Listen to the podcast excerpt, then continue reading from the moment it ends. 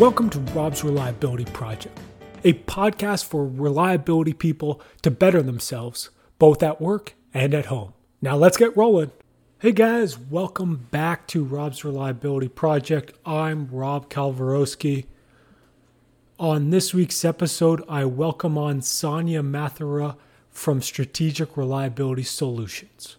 We talk about lubricant degradation, we talk about oxidation, and we talk about what oil analysis tests should we be looking at to identify when to change oil. The audio is finally up to par, so I hope you guys enjoy this episode. I've put some troubleshooting in play and I've bought some foam triangles to make sure that the the podcast sounds good, so I hope you guys enjoy it. I'm definitely finally happy with it. So that's great. if you haven't yet, check out my website, robsreliability.com. Sign up for the weekly reliability newsletter with bonus content. If you like the podcast, please tell your colleagues about it and follow Rob's Reliability Project on LinkedIn.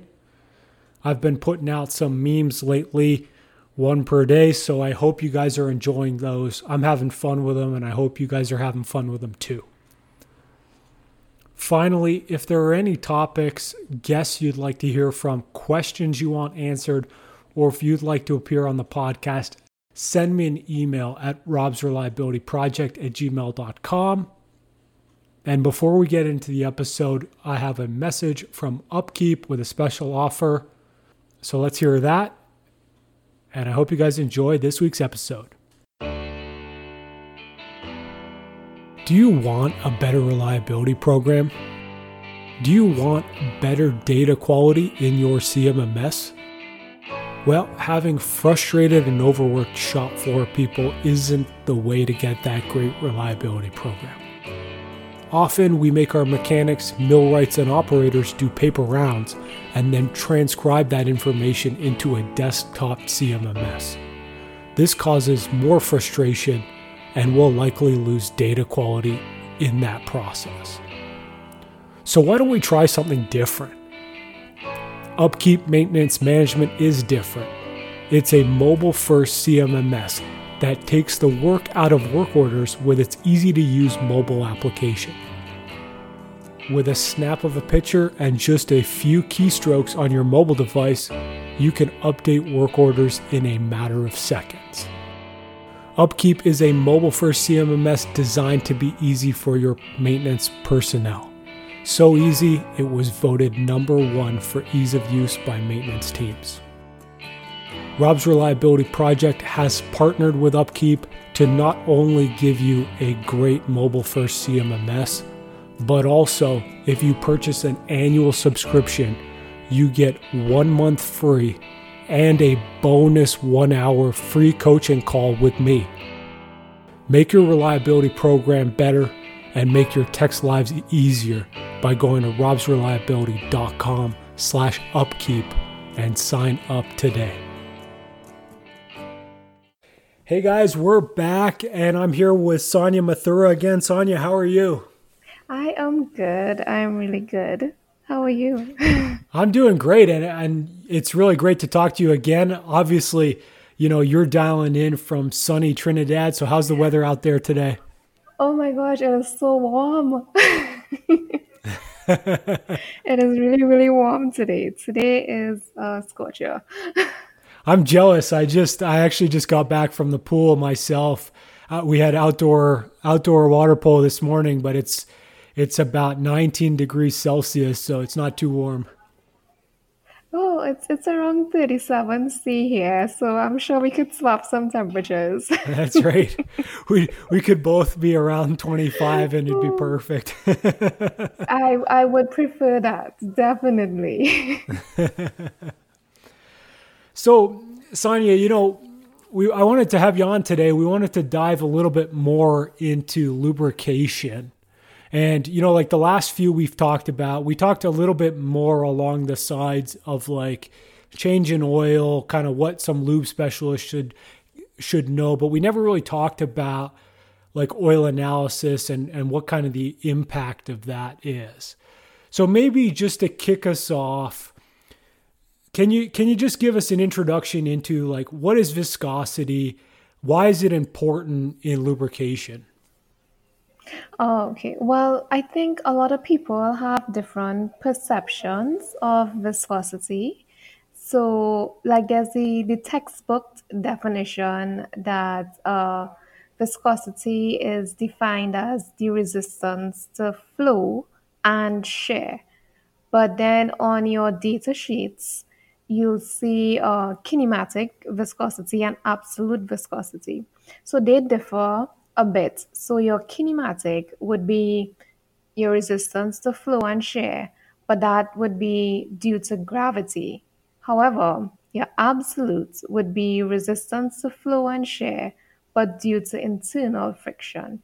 So you need to know those measurements depending on what you're looking at.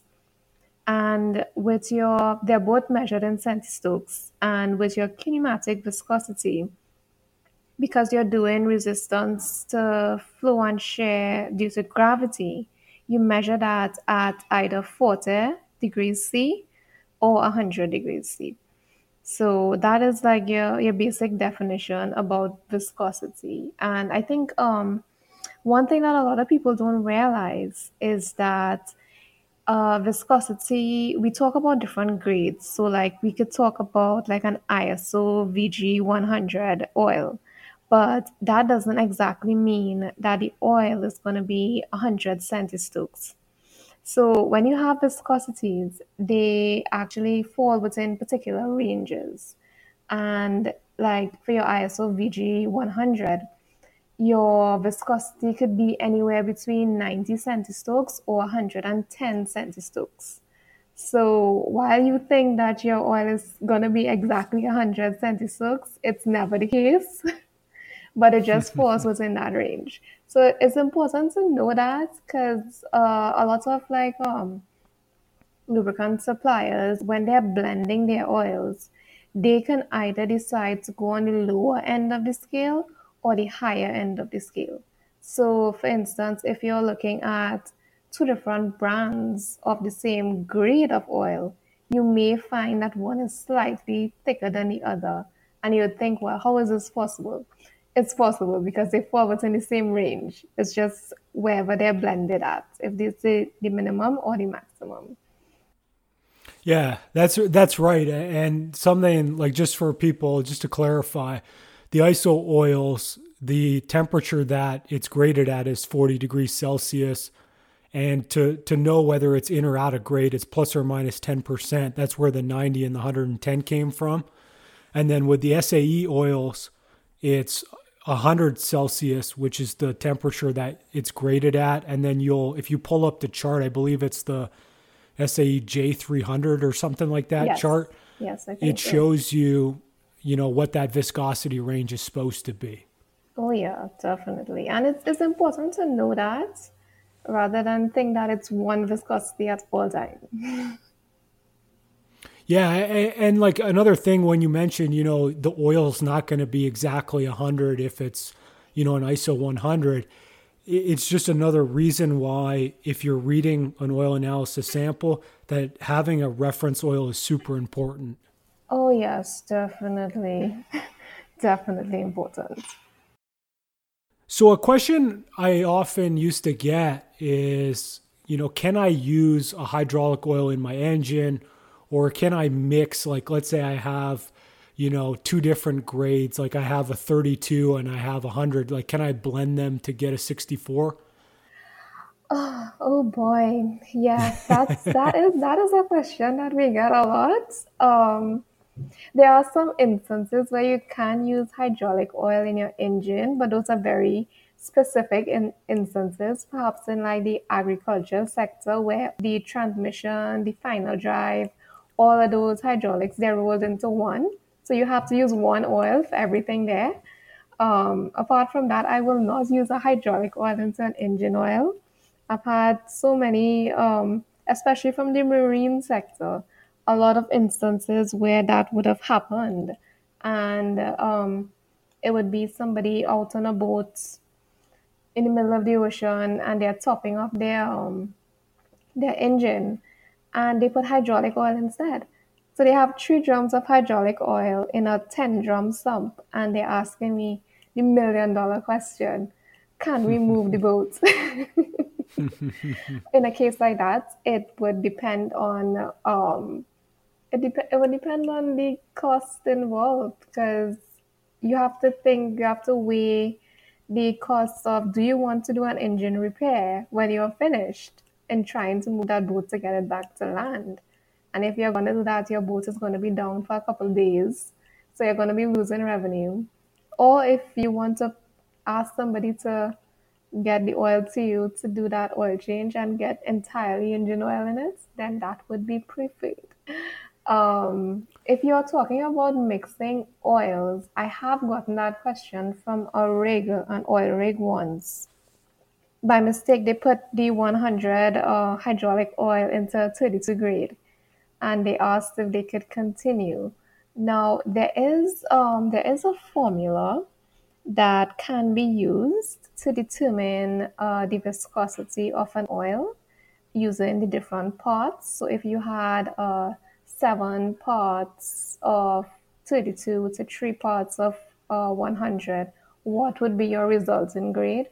I generally tend not to do that because there are so many factors involved besides just getting that grade right that I would prefer to stick with a standard grade and use that instead because there are so many things that could go wrong.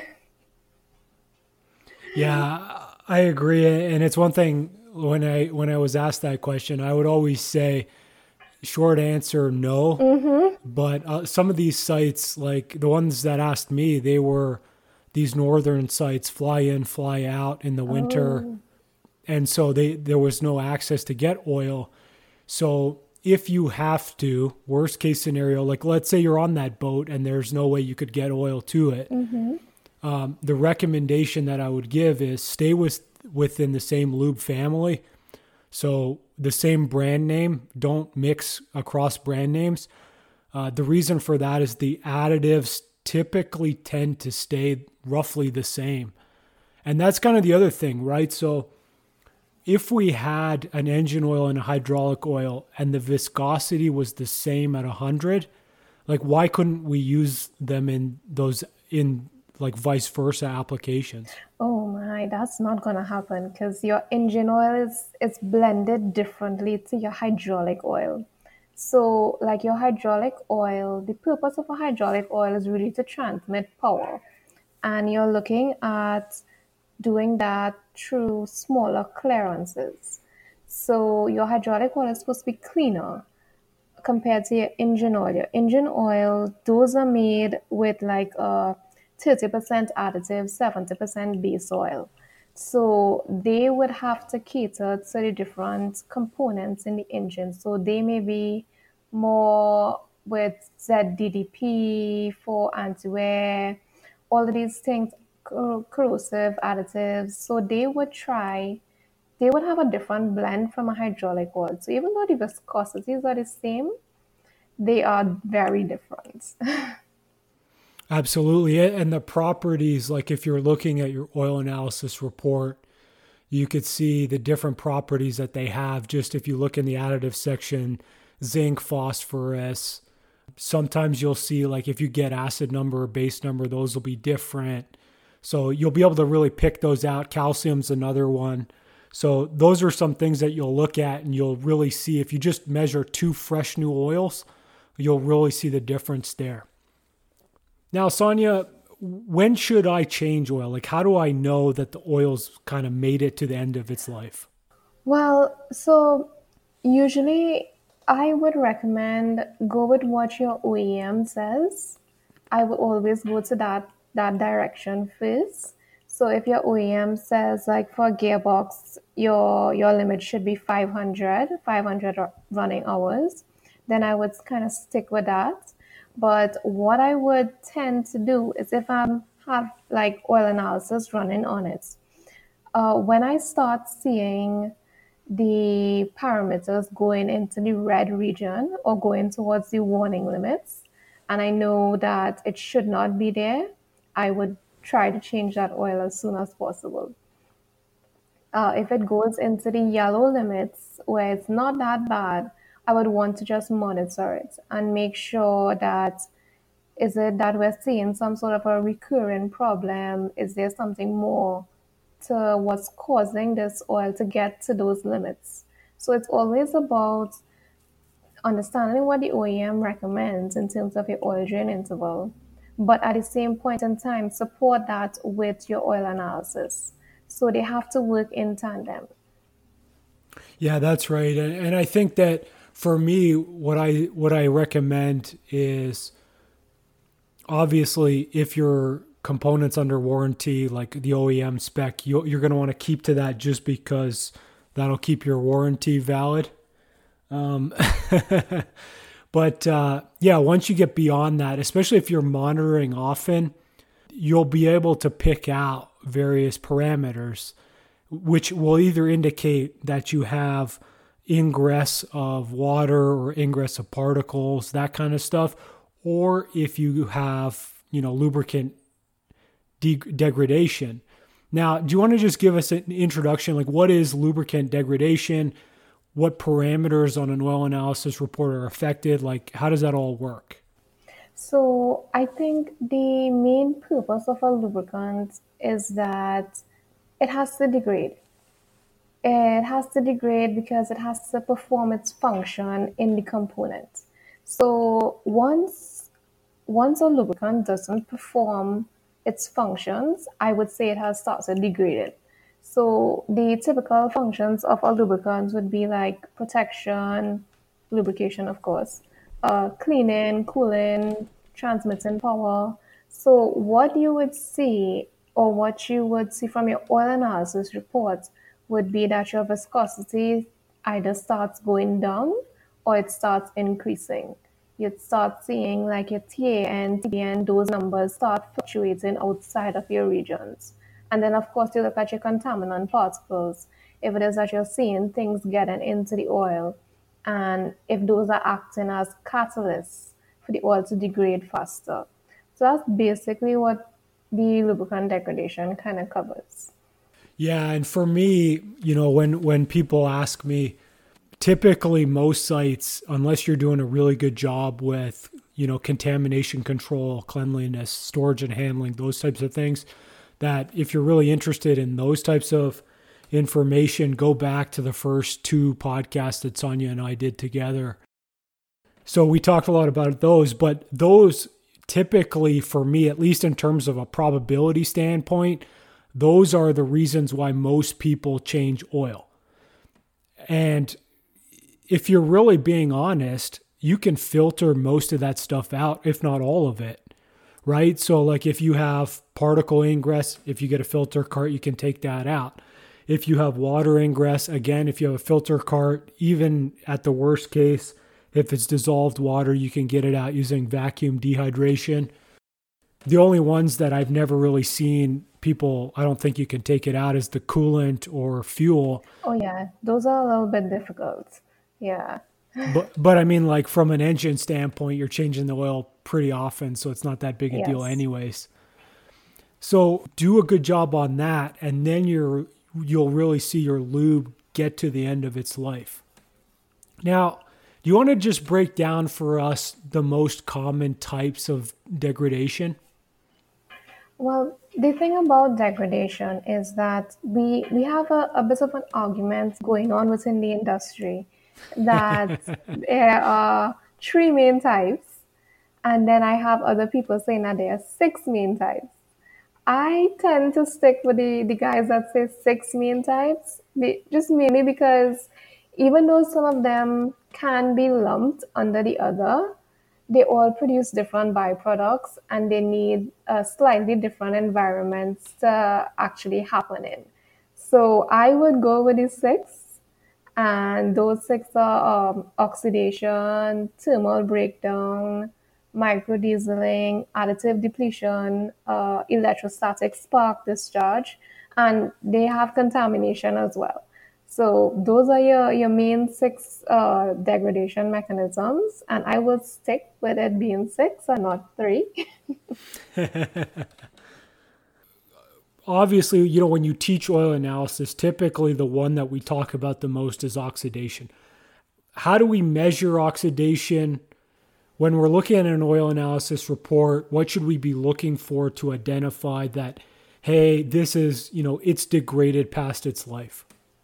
Well, with oxidation, what tends to happen is that you actually have uh, free radicals being produced. So once your free radicals are produced, your your lubricant becomes a bit sacrificial in that all of the antioxidants additives that it would have in it would start to be released to sort of like prevent the free radicals from you know wreaking havoc throughout the entire thing so what happens is that you have a bit of a, a bit of a war going on between the free radicals being produced and the antioxidant additive package trying to combat that. And once the the antioxidant additive package is finished, because it has it's not infinite, it has a, a, a, you know a certain quantity in there. Once that is done, um, you have like determination of your oxid oxidation. So what happens there is that you start getting varnish and sludge.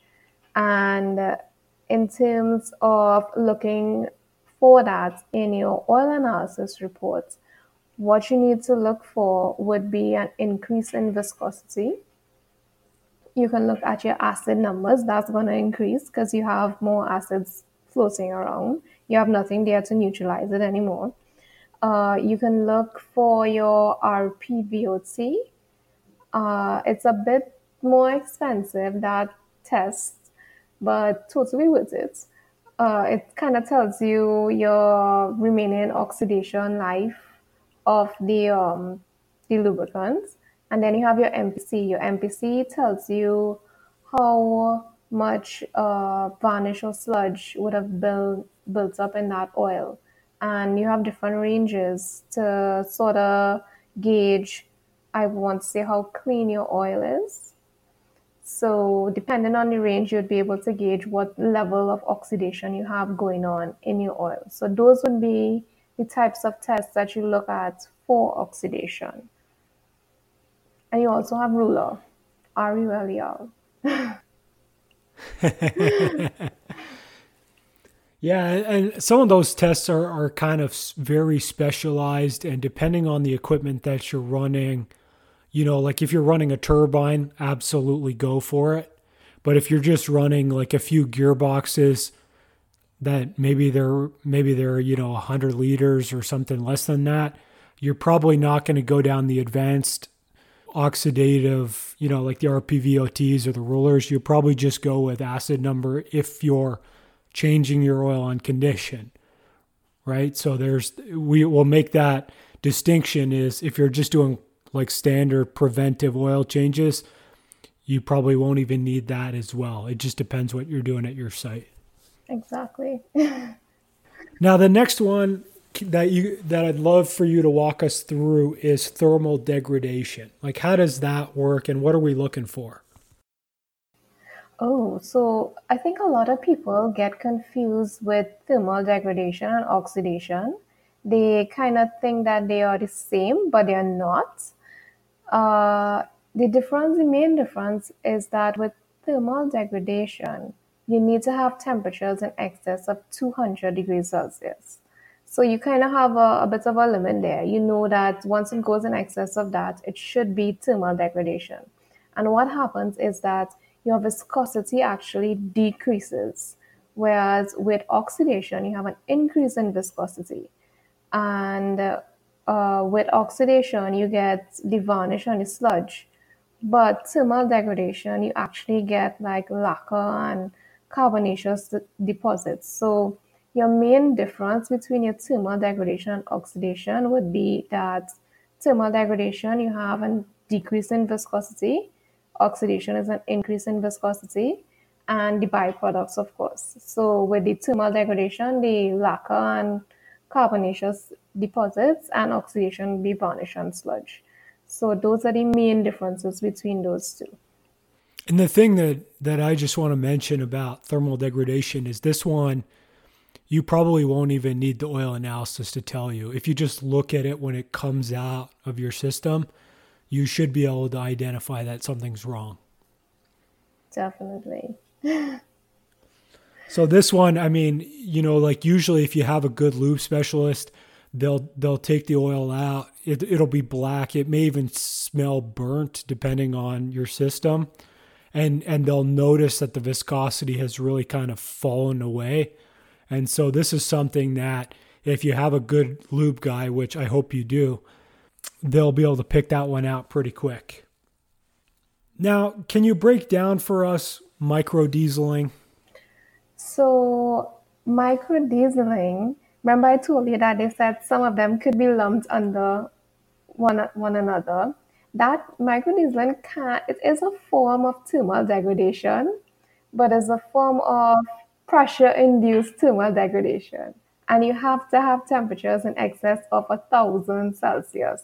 So to me, it is something different, and I think it should be treated differently. And um, you can either have like a low flash point with low implosion or high implosion pressure. So depending on the types of implosion, you can get different products from microdieseling. So with microdieseling, you can get like soots, tars, sludge, cokes, t- resins. So it really depends on what process happens within the microdieseling. So it's it's a bit different, and you need to have that temperature change. now, is microdieseling the same thing as like when you're using a hydraulic unit and you it sounds like you're pushing marbles through it?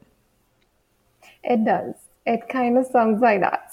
Um, there is a slight difference between that and electrostatic spark discharge. Uh, with electrostatic spark discharge, you would hear that um, with turbines.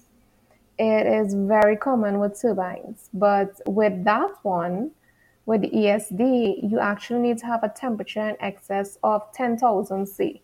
So yes, it may fall under thermal degradation, but it's slightly different in that um, there is a static that builds up on the inside, and once that causes a spark, uh, the oil could polymerize very quickly and produce varnish and sludge.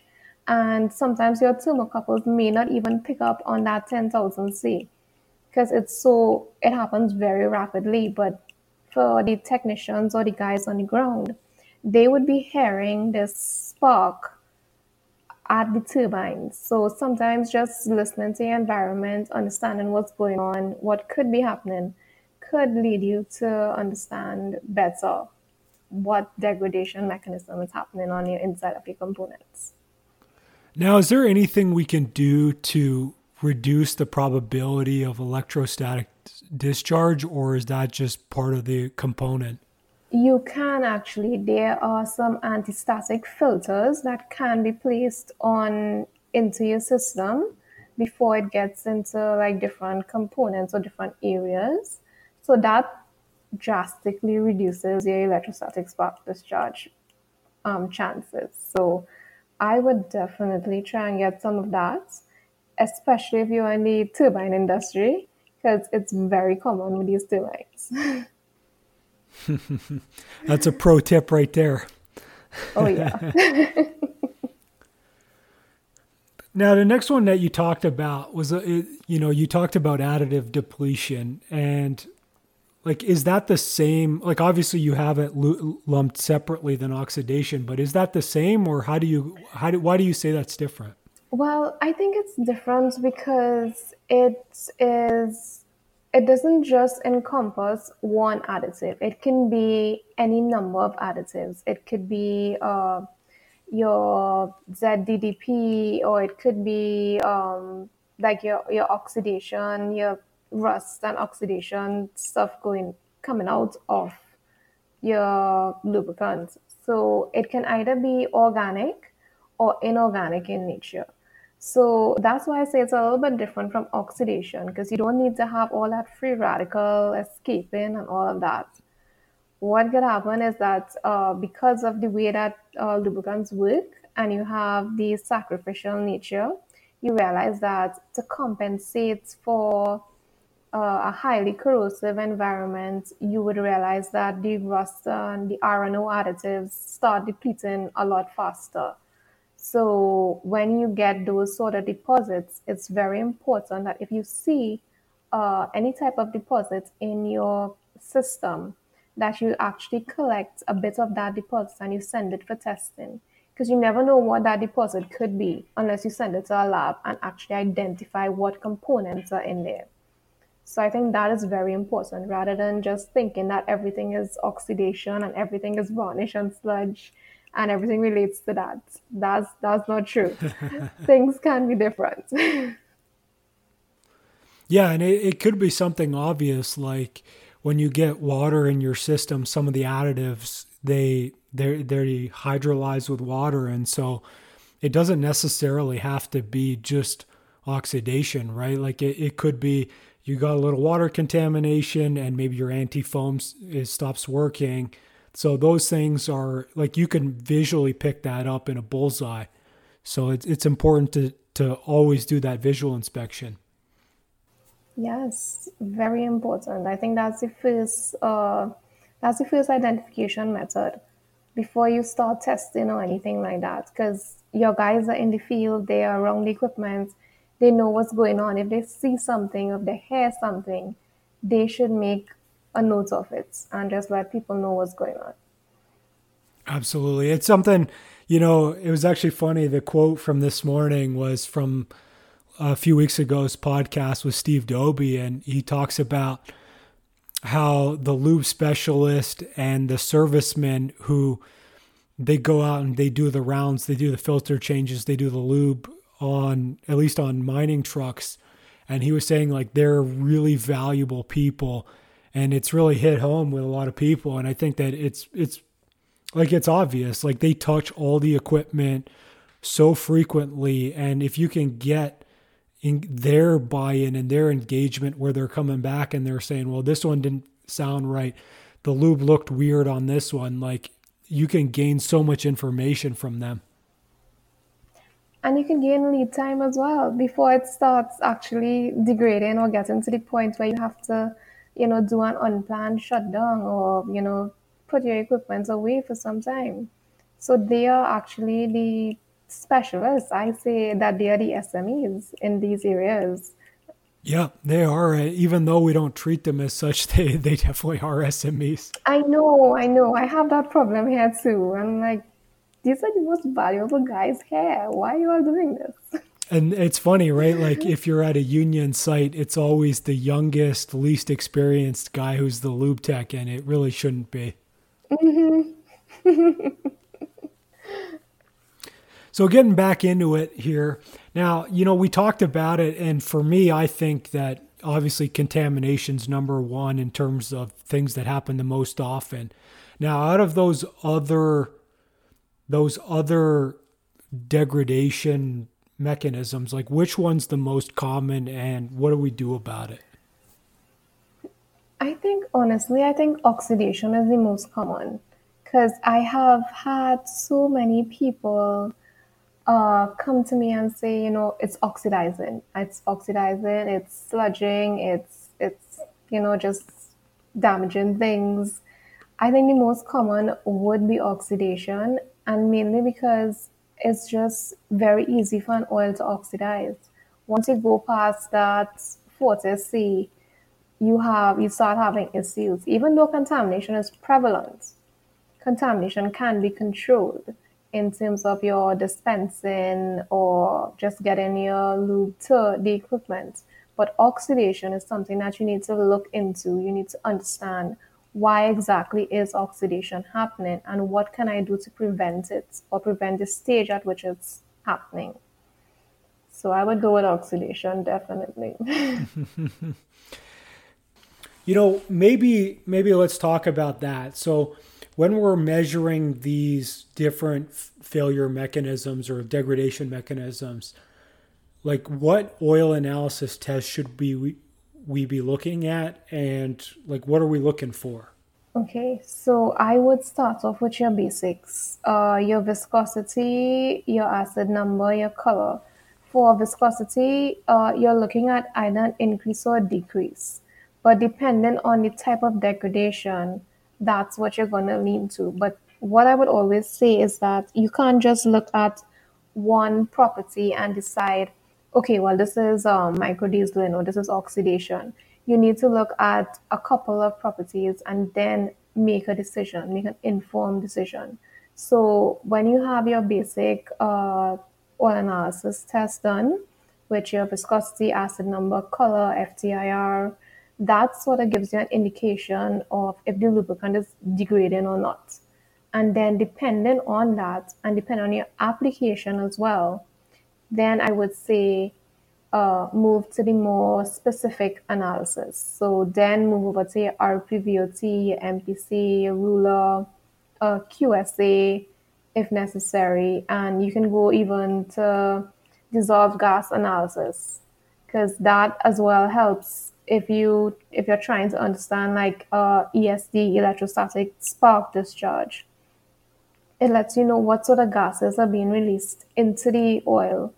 And for that test in particular, you need to use a syringe while you're taking the sample so that you don't lose any of the gases in it. It's not a, not a normal oil analysis test. So that one you need to be very careful with. It's not your typical $15 slate. oh my gosh, no. very specialized. And if you're doing DGA on a transformer, you need to have the temperatures being taken, temperature on the outside, temperature at the transformer. It's it's a very long process. yeah, that one I wouldn't necessarily recommend to to most people who are listening. I think most of you you can probably get by with the standard slate of testing that your lab offers. Definitely. And if it is that you absolutely need to get that done, I would say get the lab to get somebody to be sent over to do that one. yeah, there are some specialized testing that you can get done, like the transformer oils as well. Those are some specialized testing. I definitely recommend getting that because obviously, if you don't have a transformer, your site's out of power. So, yes, they're typically pretty important things. Very, very much so. so, Sanya, you know, we talked about a little bit about lubricant degradation. Now, what do you think is one of the tests that's kind of often overlooked for measuring this degradation?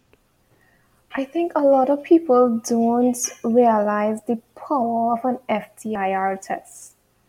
And why I say that is that it's it's almost one of the cheapest tests out there, but a lot of people don't understand how to read it. And the good thing about an FTIR is that it can tell you exactly which components are present in the oil. And while we may think, oh, that's that's nice, that's great, what that sort of brings back to is what is going on into your oil. So if you realize that you have a high levels of phosphorus? Is it that you have an additive depletion going on, or do you have something else that is responsible for that? So, understanding the components that are in your oil and the levels at which they're at, they help you to identify if you're having some sort of degradation and what type of degradation. Uh, the other thing with FTIR is that you can decide if you have organic or inorganic deposits. So it's very crucial to understand that.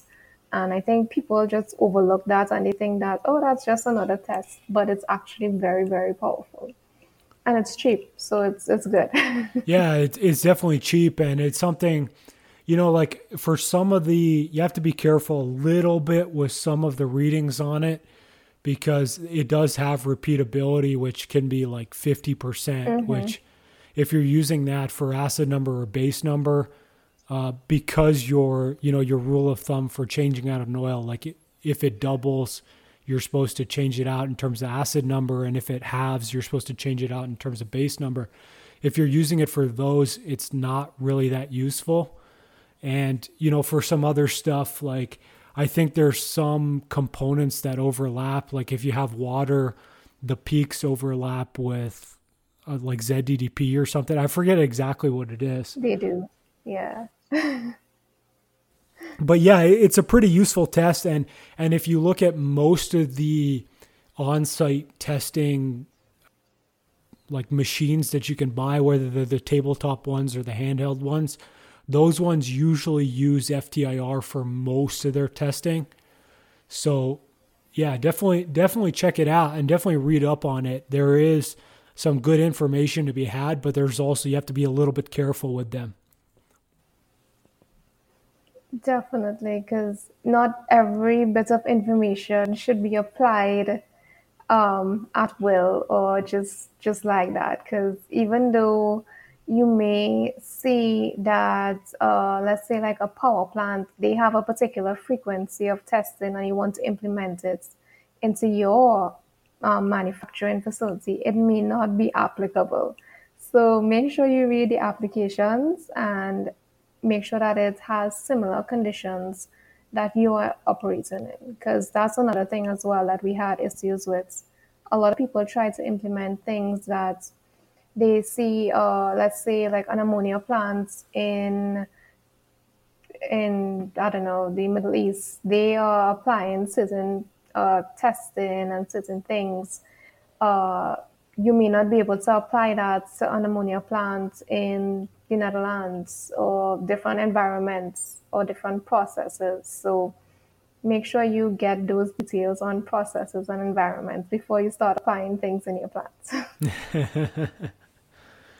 now, Sanya, before we get you out of here, do you have any top tips for us, like in terms of lubricant degradation or oil analysis tips?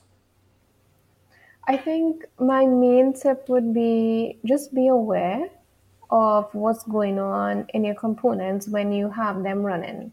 Uh, make friends with your technicians because they are your, your most valuable guys there. They would know if things are out of the ordinary or if they see things that just, they may think, you know, I haven't seen this in my past 10 years and I don't think this should happen, but I'm still going to let somebody know about it so that they can investigate it. So, uh, pay attention to your sight glasses. Uh, they are like the windows into your equipment. And just if you if you see stuff that starts looking cloudy or the oil darkens like within a week and it goes a very dark color, you know, something is probably going on there. So I would just say pay attention to your equipment, uh, just be aware of it and run your monthly tests and depending on the criticality of your equipment, then decide if you want to do specialized testing. Because specialized testing, even though it may be more expensive, if you think about it, uh, it is actually cheaper to do that testing than to have your plan go down. so invest in money wisely. So that would be my tip. That's right. Yeah, that's absolutely right. And if you want to hear more, again, another plug about the previous two we've done.